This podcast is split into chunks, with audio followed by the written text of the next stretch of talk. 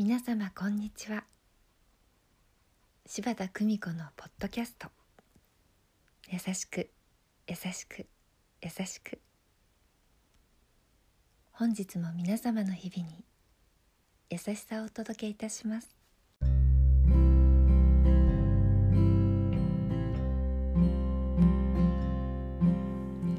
見取り市柴田久美子でございます。皆様は家事の中で得意なこと不得意なこと好きなこと嫌いなことがありませんか？もちろん私もあります。ほうれん草を茹でる匂いが好き。そしてコップをピッカピカにするあの爽やかさが好き。そんな小さな好きがあります。苦手というのは油を使う料理でしょうか。好きを愛おしみながら。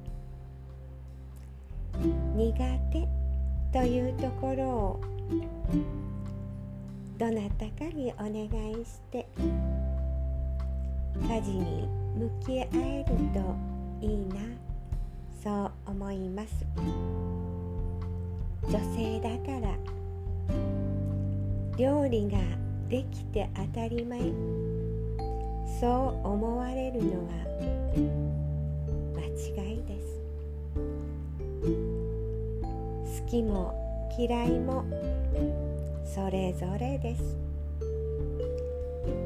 それぞれがそれぞれの好きを大事に愛おしむ。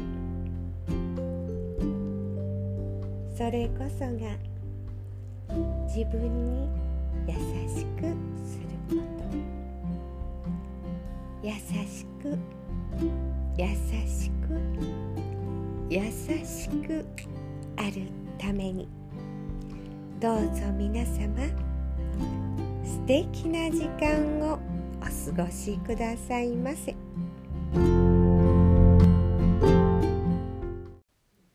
お聞きいただきありがとうございました。皆様の毎日が心穏やかなものでありますように「